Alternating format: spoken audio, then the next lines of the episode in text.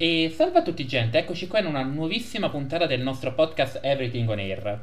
Anche oggi puntata dedicata a videogiochi e tecnologia con il nostro carissimo Nick. Buongiorno. Bu- buongiornissimo, come va? Tutto bene? Ah, tutto a posto, è un po' sclerato per l'università, ma quello direi che è un classico, quello ci stiamo passando più o meno tutti. Esatto. Allora, allora. puntata di oggi anche questa dedicata alle uscite del 2022, dei giochi che escono praticamente quest'anno. E direi che possiamo cominciare, diciamo, in qualche modo pesante con Babylon's Fall. Uh, Babylon's Fall. Eh, come dire, la nuova grande impresa di Platinum Games, i creatori di Bayonetta, eh, di, oddio, tanti altri titoloni della Madonna, ovviamente famosi principalmente per Bayonetta. Eh, e stanno facendo questo gioco fantasy game as a service che dovrebbe durare eoni, eh, action, con eh, però anche RPG, in cui un personaggio controlla quattro armi diverse, eh, insieme a quattro armi diverse, in cui insieme ai suoi insieme ad altre persone, in cui tipo 3-4 giocatori in contemporanea vanno a affrontare dungeon per raccogliere risorse, livelli e cazzi mazzi. C'è solo un piccolissimo problema. Uno, da quello però che si è visto, letteralmente il gioco è vuoto. Tu entri nella zona, mm-hmm. nell'hub principale, prendi le missioni che sono letteralmente vai lì e ammazza tizio. Ok, quindi un po' la Monster Hunter. Sì, soltanto che sono, dovrebbe essere un po' più espanso di Monster Hunter perché Dovrebbe. hai l'equipaggiamento, hai quattro armi diverse, ognuna col proprio moveset e, poi, e vai dicendo. Piccola parentesi un attimo al volo. Qual è l'utilità di avere quattro armi che puoi switchare? Cioè, capisco che è una cosa che può essere comoda, però avrebbe senso con due armi. Che è tre per esagerare, ma non quattro. Cioè, quattro letteralmente ti stai portando appresso casa. Cioè, ti prendi esatto. un'arma da melee diretto, una da, me- da ranged magari. Uh, se ci sono una magica, una magica e uno scudo. Cioè, praticamente c'hai una build mista che cioè, mi sembra a questo punto inutile perché non. non. Eh, l'idea era che ogni arma ha le sue caratteristiche. Mm-hmm. Eh, ti permette, switchando da un'arma all'altra, eh, compli- eh, fai delle combo ultra complicate ma molto soddisfacenti, un'arma apposta per determinati nemici. Poi, eh, se uno magari si builda, dato che sono più giocatori, uno si builda totalmente tank, avrà degli scudi, degli mazzoni pesanti, via dicendo, una build specifica su quello. E magari fai vari tipi di danno, perforante, contundente, tagliente, quelli classici. C'è soltanto un piccolo problema le armi hanno letteralmente un attacco normale e uno pesante. Gli attacchi caricati eh, e, e, speciali sono praticamente due di numero e li usi una volta ogni morte di papa perché consumano una barra dell'energia, che è come la barra della stamina, che la usi anche per schivare. Ed è l'unica manovra difensiva del gioco, la schivata. Gli mm. scudi ci sono, ma consumano l'energia e i nemici non, sono letteralmente della IA senza, senza cervello, proprio sono delle stupidità eh, artificiali, delle deficienze artificiali e l'unica roba che fanno sono delle spugne per i danni. Tu sei lì a pestare un quarto d'ora dei nemici che non sono reattivi, le beccano e basta, ma come se non fosse niente finché la vita non sparisce. E l'unica azione che hai è usare la tua energia per fare gli attacchi in aria e stunnare in questa maniera. È un gioco a quanto pare, da quello che si è visto dai gameplay, dalle beta, atroce. E dovrebbe essere un game as a service, cioè una roba che dovrebbe andare avanti col tempo. E la cosa più divertente, anche i modelli hanno fatto, li hanno letteralmente presi da Final Fantasy XIV a Realm Reborn, l'MMO per intenderci. Proprio e il bello Dai. che a me quando ho visto qualche. ho guardato qualche schermata di Babylon's Fall e non so per quale motivo mi ricordava molto Fire Emblem dallo stile, devo essere onesto. È uno stile molto medievale, sì. Cioè, devo essere onesto perché a questo punto è bene dire che hanno preso i modelli sì da Final Fantasy XIV, ma in qualche modo li hanno anche scopiazzati da Fire Emblem, perché lo stile praticamente a me ricorda molto quello. Allora, eh, Final Fantasy XIV ha uno stile più medievaleggiante rispetto ai Final Fantasy moderni, rispetto mm-hmm. dal 6 in poi, per intenderci. Eh, però eh, è più magico. Fire Emblem invece è molto simile come concetto a Final Fantasy, magia però con molto più medievale. Sono stili molto simili, eh, l'idea ricorda quello, quello ti do atto, proprio, dicevo, i modelli sono proprio stati presi da Final Fantasy XIV. Fa proprio, mi fa ansia vedere che neanche sono riusciti a fare dei modelli originali.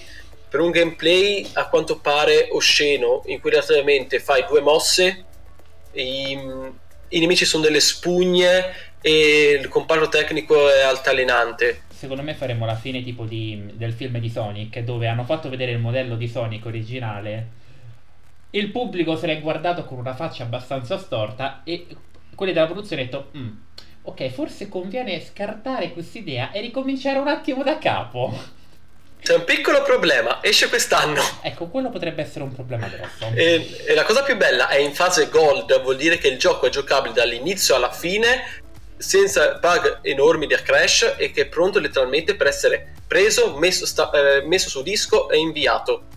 A me verrebbe da dire, preso, messo su, su, disco, eh, su, disco, acquistato, giocato per 5 minuti e poi riposto in uno scaffale a diciamo ad altezza eh, orco. Esatto, da prendere e usare come frisbee per il cane, perché a quanto pare quel gioco sarà Oddio, se la Platinum vuole entrare così da indipendente, se, se non è che è proprio indipendente, mi sembra che sia pubblicato dalla Square, siamo messi male ti dico, Bayonetta è l'unica roba che li possa salvare ora come ora. Eh, considerando che dai trailer che si è visto Bayonetta 3 sembra essere un'enorme figata. Cioè, io ho visto alcuni trailer, alcune schermate, direttamente parliamo di un gioco che riprendesi il classico Bayonetta, però aggiunge delle meccaniche nuove, anche abbastanza carine, e soprattutto si presenta con una facciata abbastanza, eh, abbastanza rinfrescata comunque sia. Mm. Sì, sì, la, Cacchiarola è la nuova loro serie di punta, il loro Devil May Cry devono puntare su di esso. Però Cacchiarola sono messi male in Platinum, hanno cambiato, se non mi sbaglio, eh, tanta gente. Eh, stanno avendo molti problemi a far uscire questo gioco, doveva uscire già l'anno scorso, cioè nel 2021, ma non fine, tre quarti, quindi sono messi male, parecchio male. Quelli della Platinum in questo momento hanno una marea di giochetti poi su cui stanno lavorando. Quindi c'è anche sì, il fatto tanti. del ok, abbiamo 50 titoli su cui lavorare, cerchiamo di fare presto. Esatto, e anche poche persone perché non si sono espansi più di tanto. Eh, ma parliamo anche di altri giochi perché Forspoken vorrei mettere una pietra sopra perché eh, Forspoken e Babylon's Fall vorrei mettere una pietra sopra perché cacchiarola Forspoken tranquillo ne parleremo dopo quello è un gioco sì. che entrerà dopo. Perché volevo prima parlare a proposito di magia e robe così, magia medievaleggiante e tutto, Final Fantasy Origins. Lost Stranger Paradise Final Fantasy Origin. Sviluppato dal Team Ninja, quelli di Nioh. Ok. Il gameplay sembra una figata. Lo stile Le... pure il gameplay mi sembra davvero figo. È un Souls-like, quindi c'è una barra della stamina. Mm-hmm. La vita va giù che è una meraviglia. Mm-hmm. Eh, hai le pozioni che non ho capito se sono consumabili oppure si ricaricano, però c'hai i falò, che sono tipo dei aggeggi di cristallo. Ma la cosa fighissima è appunto che hai il job system dei vecchi Final Fantasy in cui puoi switchare tra un job e l'altro. I job sono proprio delle classi sì, con equipaggiamenti e statistiche. mi verrebbe a dire perché per come me la descrivi mi è venuto in mente Final Fantasy XII. Perché per esempio là potevi switchare tra sì. le varie classi. Sì, ecco, una roba simile al job system di Final Fantasy XII, mm-hmm. proprio che puoi switchare in combattimento molto più spesso. E la figata è che tu hai due manovre dip- difensive principalmente, oltre la parata. Mm-hmm. Hai il parry alla Dark Souls in cui annulli il danno, okay. e un altro in cui rubi le abilità del nemico. E allora mi sa che forse è più un incrocio tra il 10 e il 10-2, perché per esempio, un esempio stupido, sì, nel 10-2 tu avevi le Luxere, che sono equivalabili mm. ai job, e potevi cambiarla anche in combattimento, quindi mi sa che è molto una cosa in quello stile. Più poi su per, quello stile lì, sì. Poi, per esempio, tu hai detto la capacità di rubare le, le, le abilità, era una cosa presente nel 10. Kimari era in grado mm-hmm. di farlo, per esempio. e ovviamente puoi sfruttare questa abilità un numero limitato di volte prima di doverla rirubare, altrimenti chiacchierola. Però il gioco dal punto di vista di gameplay sembra una figata assurda. Mm-hmm. Um, boh, lo fa il team Ninja, ha fatto Nioh, sa fare, ha fatto Ninja Gaiden, sa fare i combattimenti action, sa fare i Souls come si è visto appunto con Nioh e Nioh 2, quindi dal punto di vista di gameplay sono tranquillo. Dal punto di vista tecnico, eh, cali di frame rate assurdi, mm-hmm eh, una, una solita deficienza artificiale per i tuoi compagni perché tu non sei da solo, sono, siete ben tu e altri due amico, amici Fritz, e lì, ok, hanno tempo per migliorare, ma il problema non è il gameplay, non è la tecnica, la terza parte, la parte storia. Come ambientazione Final Fantasy Origins prende come l'ambientazione del primo, del primo Final Fantasy, appunto citano la Darkness, i Guerrieri della Luce, War of the Light e il Chaos. Ma se nomini Chaos, Light e Darkness, indovina chi è il producer? No! Dai. Nomura! Oh, chi no. altri? Darkness, e, Darkness, Within Darkness, esatto. Darkness. E chi ha scritto la strama? Nojima. Nojima è quello che ha fatto Final Fantasy 10. Ok. Gio- e il 10-2 è la stessa persona. Beh, oddio, aspetta.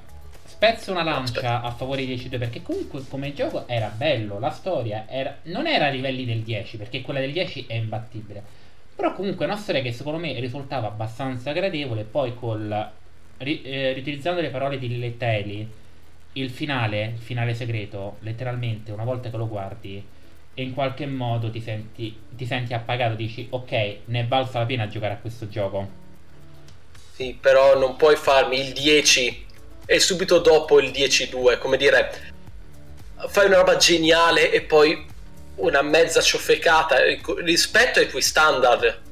Cioè, eh, Nojima ha fatto anche Kino Mars, la, è stato il writer di Kino Mars, che hai capito, eh, ha tratti geniali e tratti osceni, e quindi è una moneta, un coin flip, 50% ti esce buono, 50% ti esce merda.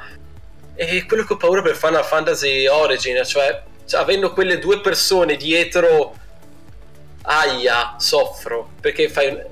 Poi quello che hanno fatto è proprio non il Final Fantasy originale scala 1 a 1, proprio mm-hmm. ricreato il gioco, anche se il primo boss è appunto Garland, il primo boss del primo Final Fantasy, quello storico. Ok ma a quanto pare è una versione dark fantasy in cui usano i cristalli oscuri con la darkness e il blood.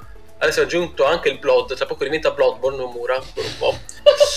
e appunto, però a quanto pare è settato e ambientato in un altro universo narrativo. E letteralmente, per me, vuole fare, dato che sto brutto fuori Nomura da Final Fantasy VII Remake, vuole fare la stessa cosa ma col primo Final Fantasy e con i successivi. Io ho paura che faccia una roba del genere. Vuole fare il progetto Final Fantasy Remake, però sui vecchi Final Fantasy, dato che sto buttato fuori dalla, dal, da quello originale. E lì ho paura, perché davvero. Dai, qui, ho, qui alzo le mani perché non saprei cosa dirti. Perché a me più che altro la cosa che mi da dire è. Non è che vuole mettere una reference a Kingdom Hearts in tutti i giochi in cui lavora, perché in qualche modo Vabbè, qui abbiamo nominato Darkness, eh, Warrior of Light e già là penso che i riferimenti ci sono tutti. Bah, c'è da dire che il Final Fantasy originale parlava di Darkness e Warrior of Light, ma sta parlando del 1980.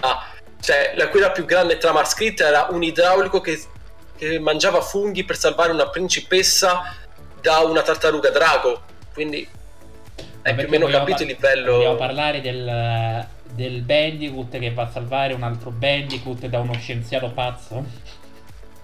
Sì, con una maschera magica. Oh, oh, oh. Con una ma- maschera tiki per essere esatti. Maschera... Tiki magica, sì. Tiki tiki, sì. E... Sì. E quindi sì. sì eh, mi fanno parecchio ansia queste rivelazioni. Da un Babylon's Fall eh, che fa uno a livello tecnico e gameplay uno schifo a un Final Fantasy Origin che a livello di gameplay sembra una figata, ma tutto il resto ho paura. Però, cacchierola, sì, abbiamo scelto proprio, una, proprio dei gioconi della Madonna. Sì, però verso la fine migliorano, dai. Comunque, dopo questi meravigliosi titoli, non ci resta, possiamo tranquillamente, che ne so, parlare, che ne so, di Dynasty Warriors per alleggerire un po' il carico? Ecco, parliamo di eh, Dynasty Warriors Empire, 9 Empire, che è la versione successiva, migliorata, aggiornata, quasi tutto successivo del Dynasty Warriors 9, uscito tipo tre anni fa.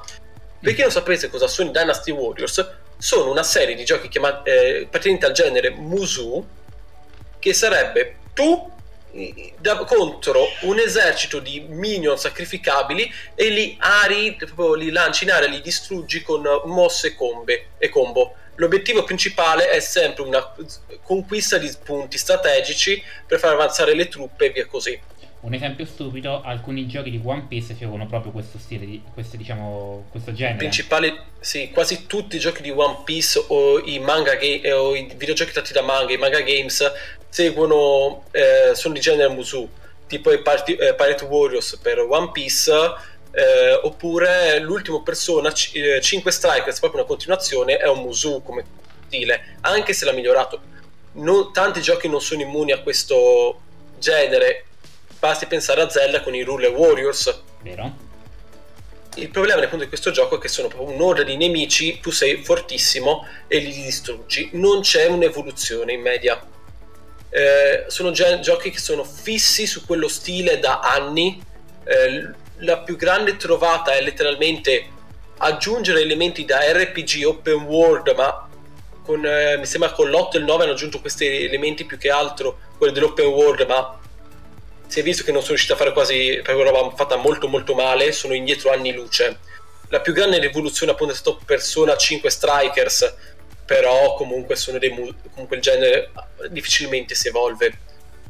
Il, questo qui Dynasty Warriors 9 è ambientato durante la guerra dei tre regni dell'antica Cina mm-hmm. e ha aggiunto appunto nella, zona, nella parte Empire la possibilità di creare finalmente Cacchiarola il tuo personaggio okay. con un editor grafico al pari di un Monster Hunter ok quindi stiamo parlando di cioè un personaggio molto molto si vede proprio subito dal gameplay potrò vedere ridotto all'osso, che puoi modificare la pupilla, puoi mettere cicatrici, capelli e robe. È una ma cosa molto dettagliata alla fin fine.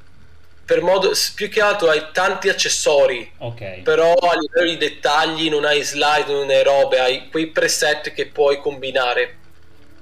E ovviamente costumi e via dicendo. E poi hanno aggiunto una roba chiamata di politica, il politic system, che alla fine è semplicemente un scegli te come potenziale il regno per sbloccare nuove truppe. Non oh, è niente carino. di carino, sì, però non è la grande rivoluzione, Vabbè, sì. una roba che si faceva da PlayStation 1, neanche la 2, della 1. Diciamo che è una cosa simpatica, ma non è una cosa nuova, mettiamola così. Esatto. E poi hanno aggiunto le, il Siege, il Castle Siege, che prima era letteralmente tu guidavi le tue truppe come, eh, come appunto la guerra dei tre regni, qui erano grandi battaglie campali, mm-hmm. quindi proprio quindi le tue truppe alla conquista di punti e via dicendo. Hanno aggiunto adesso anche la possibilità di conquistare i punti assaltando i castelli. Hanno introdotto, grandissima nuova meccanica, le armi, le armi d'assedio.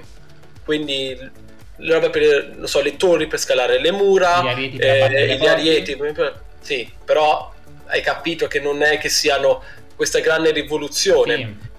Sembra che hanno. Uscito. Mi verrebbe da dire che hanno quasi incrociato un, uh, un gioco in stile che ne so, Age of Empires. Con, questo, con il genere, eh, sicuramente lo pronuncerò male, Musu. Ah, ecco appunto, grazie. Sì, eh, ti dico, hanno provato, hanno tipo detto, oh, i strategici funzionano così. Il Musu tecnicamente dovrebbe essere uno strategico. Proviamo a unire queste cose. Vale. Sì, il Musu è uno strategico. Esattamente di quale film mentale stiamo parlando, per curiosità? Perché, non ho la minima perché a me di Musu e strategi, cioè sono due cose che per me sono due universi paralleli, distanti. Eh, però tecnicamente si ispirano alle campa- eh, le battaglie campali della guerra dei tre regni o comunque eh, sono comunque ispirate in cui tu devi prendere d'assedio e a- assaltare, conquistare dei punti strategici uh, per motivi di storia, storici, per portare avanti la tua campagna di conquista e via dicendo. Quindi come tu assalti i punti, quali prendi su, quali conquisti, dovrebbe essere in maniera strategica, dovresti pensare dove metto le mie truppe, dove faccio quella roba lì. Però alla fine non si sono mai sviluppate a questo punto. Sono. Praticamente dovevano diventare dei. come i, i Warcraft. Letteralmente eserciti che mandi controlli mm-hmm. e con un campione molto forte che dovresti controllare tu in prima persona per attaccare una specie di Warcraft in prima persona quasi, una specie di in cui proprio sei dentro la battaglia Okay. Ovviamente non si sono mai evoluti in quel senso. Che poi su World, il... World of Warcraft. Tu pensi che No, no, Warcraft, ah, il, Warcraft, lo strategico okay. io sto parlando. Lo strategico non l'ho mai visto. A parte che su, War... su, World of Warcraft e Warcraft ho sentito alcune cose che mi hanno lasciato abbastanza basito. Allora, sono degli MMO. Eh, gli MMO sono un mondo a parte. Ci no, no, non tanto un... sugli MMO, quanto su. Uh, World of Warcraft e Warcraft in generale mm-hmm. e il rapporto con Warhammer perché ho saputo alcune cose tra, eh, da parte eh, diciamo da altri giocatori che sono tipo eh? Cosa? Non, non, so tanto questo argomento perché mi prendo un po' sulla sprovvista su questo. So che sono due mondi totalmente. Aspetta, Warhammer, tanto, ok, fantasy. Il tipo Girimondi è una picco- piccola digressione, poi ritorniamo al- alle uscite del 2022. Mm-hmm. Praticamente la, eh, i, i, creatori di Warhammer hanno fatto okay, causa. La... Okay. Hanno fatto causa ai creatori di World of Warcraft perché i creatori di World of Warcraft hanno rubato l'idea dei creatori di Warhammer. Ok, ho capito di sta cose eh, lì bisogna capire chi è uscito prima, perché sono il Warhammer, eh... stiamo parlando di Warhammer Fantasy, sì, Warhammer... Age of Sigmar, sì, sì, Age of Sigmar. Di, stiamo parlando di quei generi là. Comunque sì. sia, è stato confermato che eh, i creatori di Warhammer, una loro idea è stata rubata dai creatori di World of Warcraft. Se non mi ricordo male, era StarCraft l'idea che è stata rubata, o comunque sia un'idea simile a StarCraft. Eh, StarCraft è letteralmente Warcraft, lo stesso eh, gioco che mi sta nello spazio. Ecco. Eh, bisogna capire perché letteralmente sì ha senso perché la uh, piccola digressione ancora uh, Warhammer è un gioco è uno skirmish no skirmish un come dire è un gioco da tavolo in mm-hmm. modo da dire di battaglie in cui ti fai le tue miniature te le colori ognuna con i propri valori e uno scontro tra eserciti letteralmente è, è molto simile al concetto è uno strategico vero e proprio da tavolo è letteralmente lo stesso concetto di Warcraft, la stessa cosa, ma è un videogioco. Ovviamente non ho mai sviluppato i giochi di, di Warhammer a quei livelli, quindi si ci sta. E tornando alle uscite. Parlando abbiamo... di uscite, prima l'abbiamo senza volerla annunciata, Forspoken. Sì. Stavo appunto pensando a Forspoken quando l'ho detto prima, perché parliamo di magia. L- eh, Forspoken è un gioco eh, che si la prima esclusiva, vera, esclusiva per modo di dire anche perché uscirà su PC esclusiva vera e propria di Square Enix per PS5 fatta con il Lumina Engine quello di Final Fantasy XV mm-hmm. eh, un engine a livello grafico potentissimo fa degli effetti luminosi bellissimi e è totalmente incentrato sulla next gen. Ok a livello tecnico è una figata parliamoci chiaro, a livello tecnico è molto molto figo. Mi preoccupa però non tanto il livello tecnico, però il livello di storia. Nel senso, è un gioco sviluppato da un team giapponese scritto da americani. Il, mm. qui, eh, chi sta dietro a chi scrive appunto eh, scritto la storia ha fatto anche Shadowhunters e, eh, e anche un altro paio di titoli comunque abbastanza interessanti e ho paura sempre che si torni nella. esageriamo sulla walk culture, cioè quella del eh, LGBTQ infilato a forza, eh, personaggi di varie etnie infilati a forza. Diciamo il, Io, si rischia di ricadere nel politically correct, quella è la tua paura. Eh, sì, nel esageratamente politically correct. Per ora non si è visto niente del genere, mm-hmm. quindi sono tranquillo. Però quando si parla di scrittori americani hai capito che un po' mi cago sotto. Sì, perché la tua paura è che magari una, un'idea che può essere carina, magari che ne so, mettere qualche personaggio contato, ben contestualizzato, che ne so, della comunità LGBTQ, o che ne so, magari di una qualche etnia particolare, sempre ovviamente ben contestualizzato, inserito nella storia, sì, sì, sì. rischi di diventare il fulcro principale, portando il gioco a diventare un gioco politically correct, che va a perdere, diciamo, tutto quanto il fashion, diventa semplicemente una... Mi vorrebbe dire quasi una macchietta di se stesso. Esatto, è successo con vari titoli sia in, nei film che nel, nelle serie tv ma anche fumetti e videogiochi. Possiamo, parlare, eh, possiamo ricordarci del oddio di Io non sono Starfire che è letteralmente un fumetto ispirato eh, sulla figlia di Starfire di Stella di Fuoco quella dei Teen Titans che ha tipo, pubblicato poco e niente per essere stato massacrato dalla critica per questi motivi eh, tornando comunque dicendo a Forspoken a livello tecnico è molto appunto parte bellezza il gameplay interessante perché letteralmente tu eh, sei una maga che ha vari tantissimi incantesimi che può combinare in vari modi è molto rapido, velocità, è un action con elementi RPG, quindi non è un gioco di ruolo, è proprio un action con quegli elementi. Eh, e ti muovi, ti muovi, in questo mondo molto bello, velocemente, fai di quelle magie, eh, combini due o tre magie insieme o comunque ti blocchi una, eh, il tempo rallenta per poterti permettere di cambiare le magie e quindi in mezzo al combattimento ti permette, eh, fai palle di fuoco, onde d'acqua, archi di luce, spade di morte e via dicendo. La trama comunque sembra interessante perché è letteralmente un isekai, cioè protagonista che viene import- mandato appunto in questo mondo fantasy mm-hmm. e però lì che diventa interessante. Ho sempre quello appunto di questa roba che diventa woke per la, l'inserimento troppo esagerato dell'LGBTQ+, eh, varie etnie, varie dicendo, in maniera sbagliata, però per ora non sembra, dicevo, però in realtà mi è finta figa perché la protagonista, perché è una protagonista femminile, è vista dal popolo che abita in questo mondo come un demone perché lei hanno paura delle sue abilità, perché lei è davvero tanto potente rispetto a una persona media. E, questo, e quindi la chiamano demone, la, le immaginano, quindi è molto interessante capire come si sviluppa questa trama.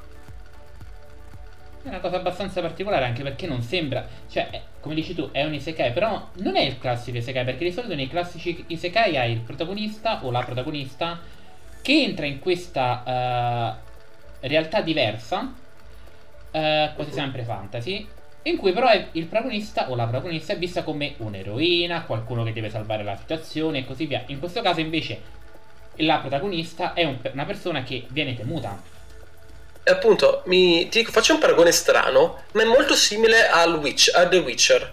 Vero? Geralt di Rivia è letteralmente l'unico che può risolvere determinati casi, essendo uno degli ultimi Witcher, contro le creature magiche.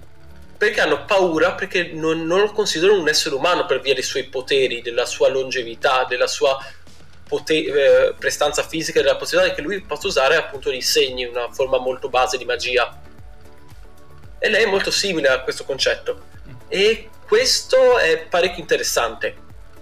Però bisogna, bisogna evitare che sfanculino il tutto perché letteralmente di base è una figata la grafica c'è, il gameplay c'è paura tanta ma è la stessa mia paura che ho per Final Fantasy Vedremo cioè con calma il... quando uscirà quello che avranno tirato fuori, o comunque sia quando sì. usciranno altri trailer.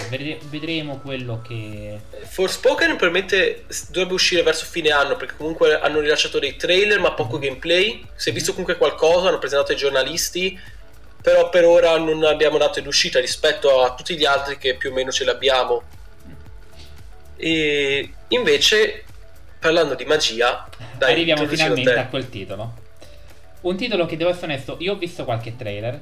Sembra una figata, a livello grafico è spettacolare, a livello di trama non si sa ancora niente, a livello di meccaniche pure Zero. Molte... A livello di meccaniche si è intravisto qualcosina forse nei trailer proprio però poco, eh? Hogwarts mm. Legacy. Questo sviluppato. Ti dico subito da chi è sviluppato. Dai. È sviluppato da Avalanche, Avalanche Software, non l'Avalanche Studio quella dei, dei Just Cause, mm. software. E dici chi cacchio sono? L'ultimo gioco, Cars 3. Oh mio dio.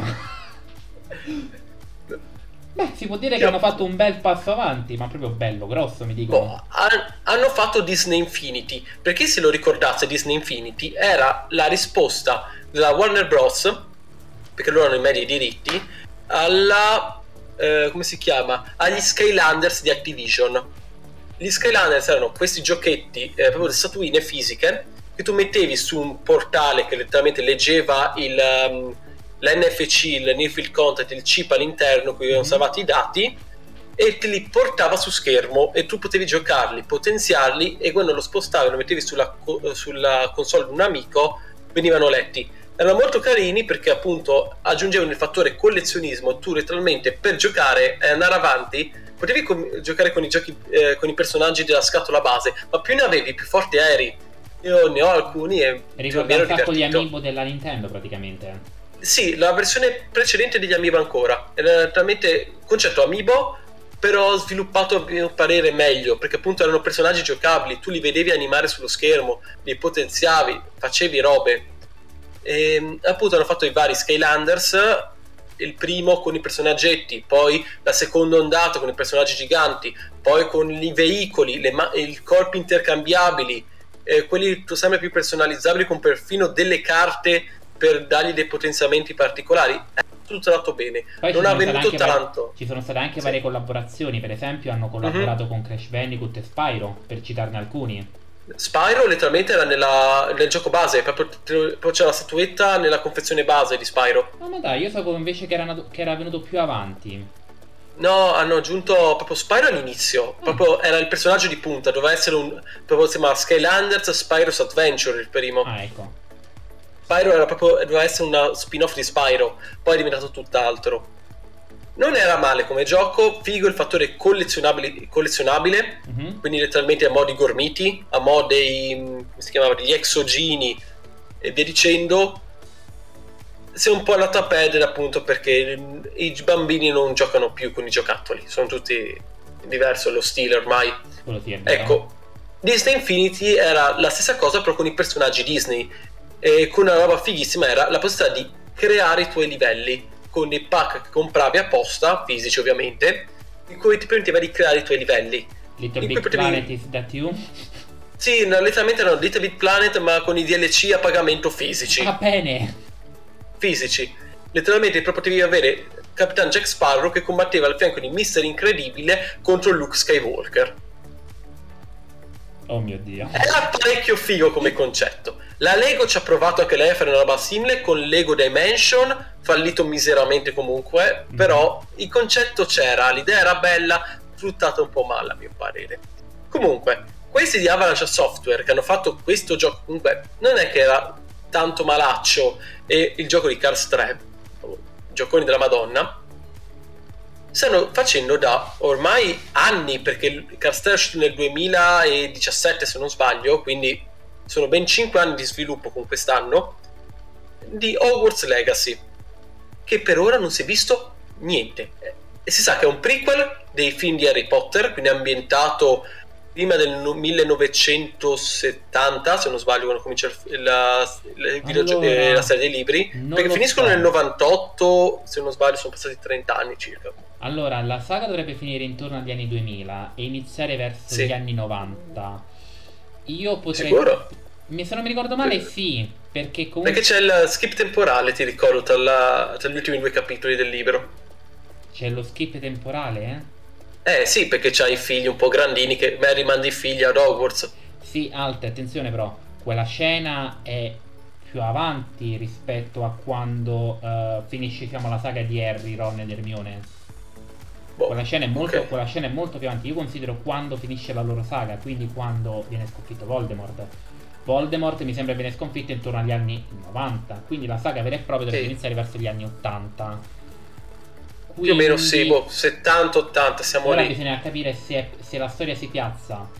Uh... Prima gli animali fantastici, che è ambientato tra le due guerre, oppure ancora prima. Io spero che si piazzi intorno al 1800, proprio epoca d'oro dei maghi e della storia di Hogwarts.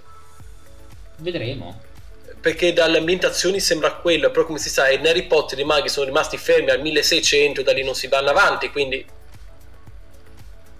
Però il gameplay, da quello che si è visto, non è... si capisce che tu puoi fare più o meno un open world che puoi fare più o meno quello che dovre... vuoi come concetto, c'è la bacchetta con i vari incantesimi, esplorazioni e via dicendo, quindi da capire come se lo vogliono strutturare.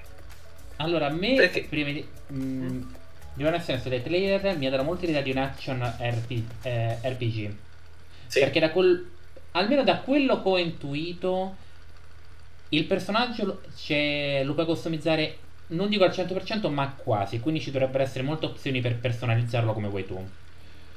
Poi come gioco mi è sembrato anche abbastanza dinamico, quindi...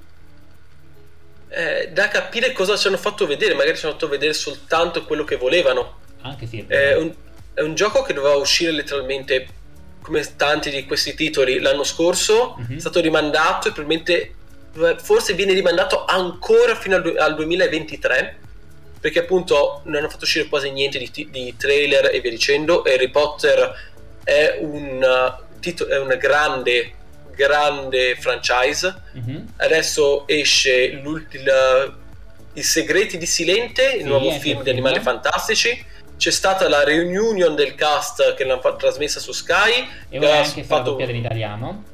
Doppia, appunto, quindi hanno, giusto per capire quanto Harry Potter vende ancora, anche se ho, il, ho le mie critiche da fare sul, sulla Rowling. Lì c'è da aprire una parentesi che penso ci sarebbe da spenderci un'intera puntata. Anche due, ti direi. E... Da capire, io personalmente come avrei fatto il gioco? Io avrei creato una specie di MMO di Harry Potter. Mm. Perché la gente Harry Potter piace. Eh, Harry Potter è un giocone in che, un mondo in cui riesce a creare gli MMO tranquillamente perché è abbastanza ben definito fai un sistema magico, sistemi il sistema magico e lo rendi più dinamico di combattimento e riesci a fare tanta roba. È sicuramente un gioco che deve avere una componente multiplayer perché chi è che non vuole andare a esplorare il mondo magico di Harry Potter insieme agli amici? Quello è vero. E io ho paura però anche la storia, bisogna capire come la vogliono sviluppare. Eh, perché tu stai scrivendo la storia di Hogwarts come vuoi scrivere la storia di Hogwarts in, una, in quel mondo, specialmente in cui i maghi oscuri so, non sono i seguaci di Voldemort o di Grindelwald, quindi... Più che altro mo, ora mi sta venendo un dubbio perché noi stiamo parlando del gioco presupponendo il fatto che sia ambientato nel, nel passato, ok? Mm. E se in realtà stessimo, tra virgolette, malinterpretando il titolo? Che in realtà faccia riferimento all'eredità di Hogwarts, quindi magari il gioco è ambientato nel futuro, quindi dopo gli avvenimenti riguardanti Harry Potter? Potrebbe anche essere. Eh, po- be- bella teoria, e lì, sarebbe, lì potrebbe essere molto figo, specialmente se cancelli la maledizione dell'erede. La vedo dura che la cancellino, eh. Sì, lo so, però quella roba lì è una pugno allora, io l'ho letto, io l'ho letto il libro, devo essere onesto, non è... Allora, la sceneggiatura, chiamarlo libro è un... Perdona, sceneggiatura. Allora, partiamo da un presupposto. Non è della Rowling direttamente, quindi ci sta che lo stile e i contenuti non siano quelli classici di Harry Potter. Però comunque, per me personalmente è risultata una cosa abbastanza gradevole. Ha un suo senso logico, non è magari una cosa che tu dici... Mm, ok. È, non è, dici, è chiara al 100%, questa magari risulta in alcuni pezzi un po' leggermente forzata, però non eccessivamente forzata, mi verrebbe da dire. Almeno mm. credo, eh. Mio parere sì, appassionato. Boh, ti dico più che altro, come dire, è come Nojima, mi fai delle robe fatte bene e altre robe fatte molto meno bene. Se tu mi abitui a un livello, non puoi abbassare. Alta, puoi scendere un po'. Ok, su quello sono d'accordo, ma qui stiamo parlando. Tu stai parlando di una sola persona, Nojima. No, es... io in questo caso sì. ti sto parlando di due persone differenti. La Rowling, quella che ha scritto okay. Harry sì. Potter, e poi quest'altro scrittore. Perché sì. la Rowling ci ha messo il nome, ma il contenuto è stato fatto tutt'altro da una tutt'altra persona. Eh, appunto, però non mi metti il nome se non vuoi che. Capito? Cioè, se, tu non, se tu mi metti il nome, vuol dire che tu. Se tu mi metti il nome, vuol dire che tu mi hai approvato. Ok?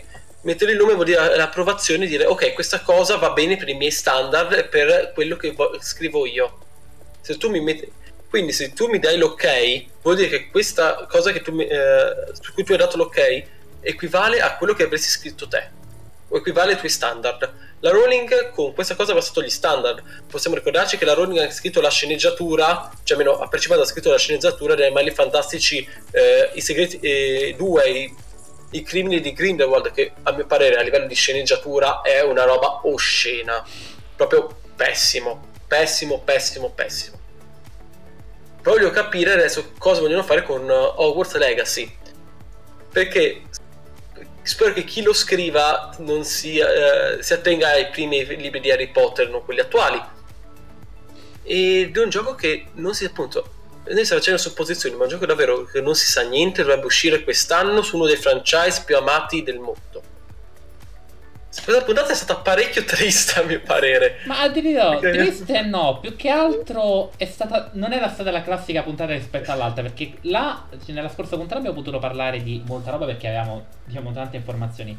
Qua invece molti titoli non si sa ancora niente. C'è una puntata principalmente speculazioni, mi verrebbe da dire. Sì, anche se, cacchio, Babylon's Fall dovrebbe uscire eh, tipo intorno a marzo, via dicendo. Sì, comunque sia prima metà aprile. del 2022 a metà dell'anno. Eh, Final Fantasy Origin a marzo. Il Forspoken forse quest'anno. Hogwarts quest'anno. Cioè, hanno nove mesi. Mettiamo perché tre mesi sono buoni per la distribuzione, tutto per concludere i giochi, la maggior parte, almeno per Forspoken e Hogwarts Legacy, per concludere, metterli e distribuirli. E per ora non sappiamo niente. E io la vedo dura che bisogna aspettare luglio per le tre per i trailer e il gameplay effettivo perché l'hype muore facile specialmente in, questo, in questa cultura. Cioè l'hype va mantenuto costantemente. Perché Rola pensa soltanto a Spider-Man cosa ha fatto. Hanno fatto ovviamente niente lasciato nessun trailer. Niente per poi fare tutto in una botta sola perché sennò Eternals moriva. Bene. Cioè ci vuole un po' E eh, poi hanno bombardato con i trailer, ci vuole eh, mantenere l'attenzione carica con l'hype delle persone. E in futuro sarebbe bello fare una puntata dedicata alle 3 perché ho l'impressione che, che nelle 3 di quest'anno forse vedremo uscire molti molti titoli. Io ho paura che quest'anno le... Io ho paura che quest'anno le 3 neanche si faccia. Dici? Ma non per motivi di, di coronavirus e non possibilità di, di, di, fare riunioni o comunque eventi, semplicemente perché la PlayStation si è tirata fuori. Ah. La, la, Nintendo fa il suo evento praticamente che viene trasmesso durante le tre, ma è un suo evento particolare, la Treehouse sua. Ok. Eh, l'unico che potrebbe fare ancora qualcosa è l'Xbox, ma a via dicendo si fa il suo evento. Tanti sì. l'anno scorso hanno fatto i propri eventi personali. L- le tre ormai non ha più senso. Poi da quando hanno aperto al pubblico è un po' inutile. L'E3 doveva essere il grande stadio, il più grande palco in cui presentavi il gioco, presentavi eh, il tuo prodotto e i giornalisti potevano provare il prodotto in anteprima e intervistarti direttamente. Adesso l'hanno aperto al pubblico, a prendere al pubblico, praticamente i giornalisti non hanno più possibilità di provare. Eh, poi sono nate tantissime testate giornalistiche, tanti giornalisti appunto che devono provare dei titoli, fare domande, quindi è diventato più un degheio. L'unica roba migliore da fare sarebbe proprio il proprio evento in cui tu inviti chi devi invitare e non fare il casino. Diciamo un evento La... privato di presentazione ai giornalisti più una presentazione live dei prodotti. Esatto, tanti fanno così adesso.